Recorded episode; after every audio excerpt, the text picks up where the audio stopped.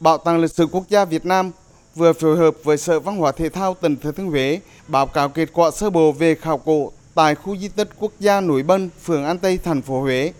Di tích này được xem là đà nam giao của Vương triều Tây Sơn, nơi Nguyễn Huệ làm lễ cáo trời đất, chính danh lên ngôi hoàng đế với niên hiệu Quang Trung vào năm 1788.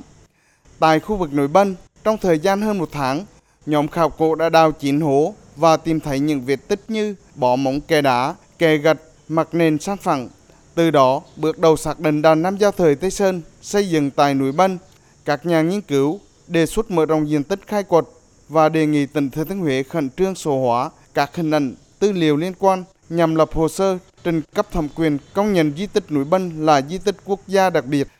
Ông Nguyễn Ngọc Chất, trưởng đoàn khai quật khảo cổ Bảo tàng lịch sử quốc gia Việt Nam cho biết tiếp tục đầu tư để với việc mở rộng về diện tích nghiên cứu khai quật. Thì tôi nghĩ là, là cái cái tư liệu và từ kết quả nghiên cứu khai quật khoa học nó là những tư liệu vật thật và những thông tin khoa học chân xác nhất để chúng ta xác định được rõ quy mô kết cấu cũng như là tính chất niên đại của di tích. Và đó chính là những cái thông tin tư liệu mà chúng ta có thể sử dụng cho rất nhiều các cái phát huy sau này.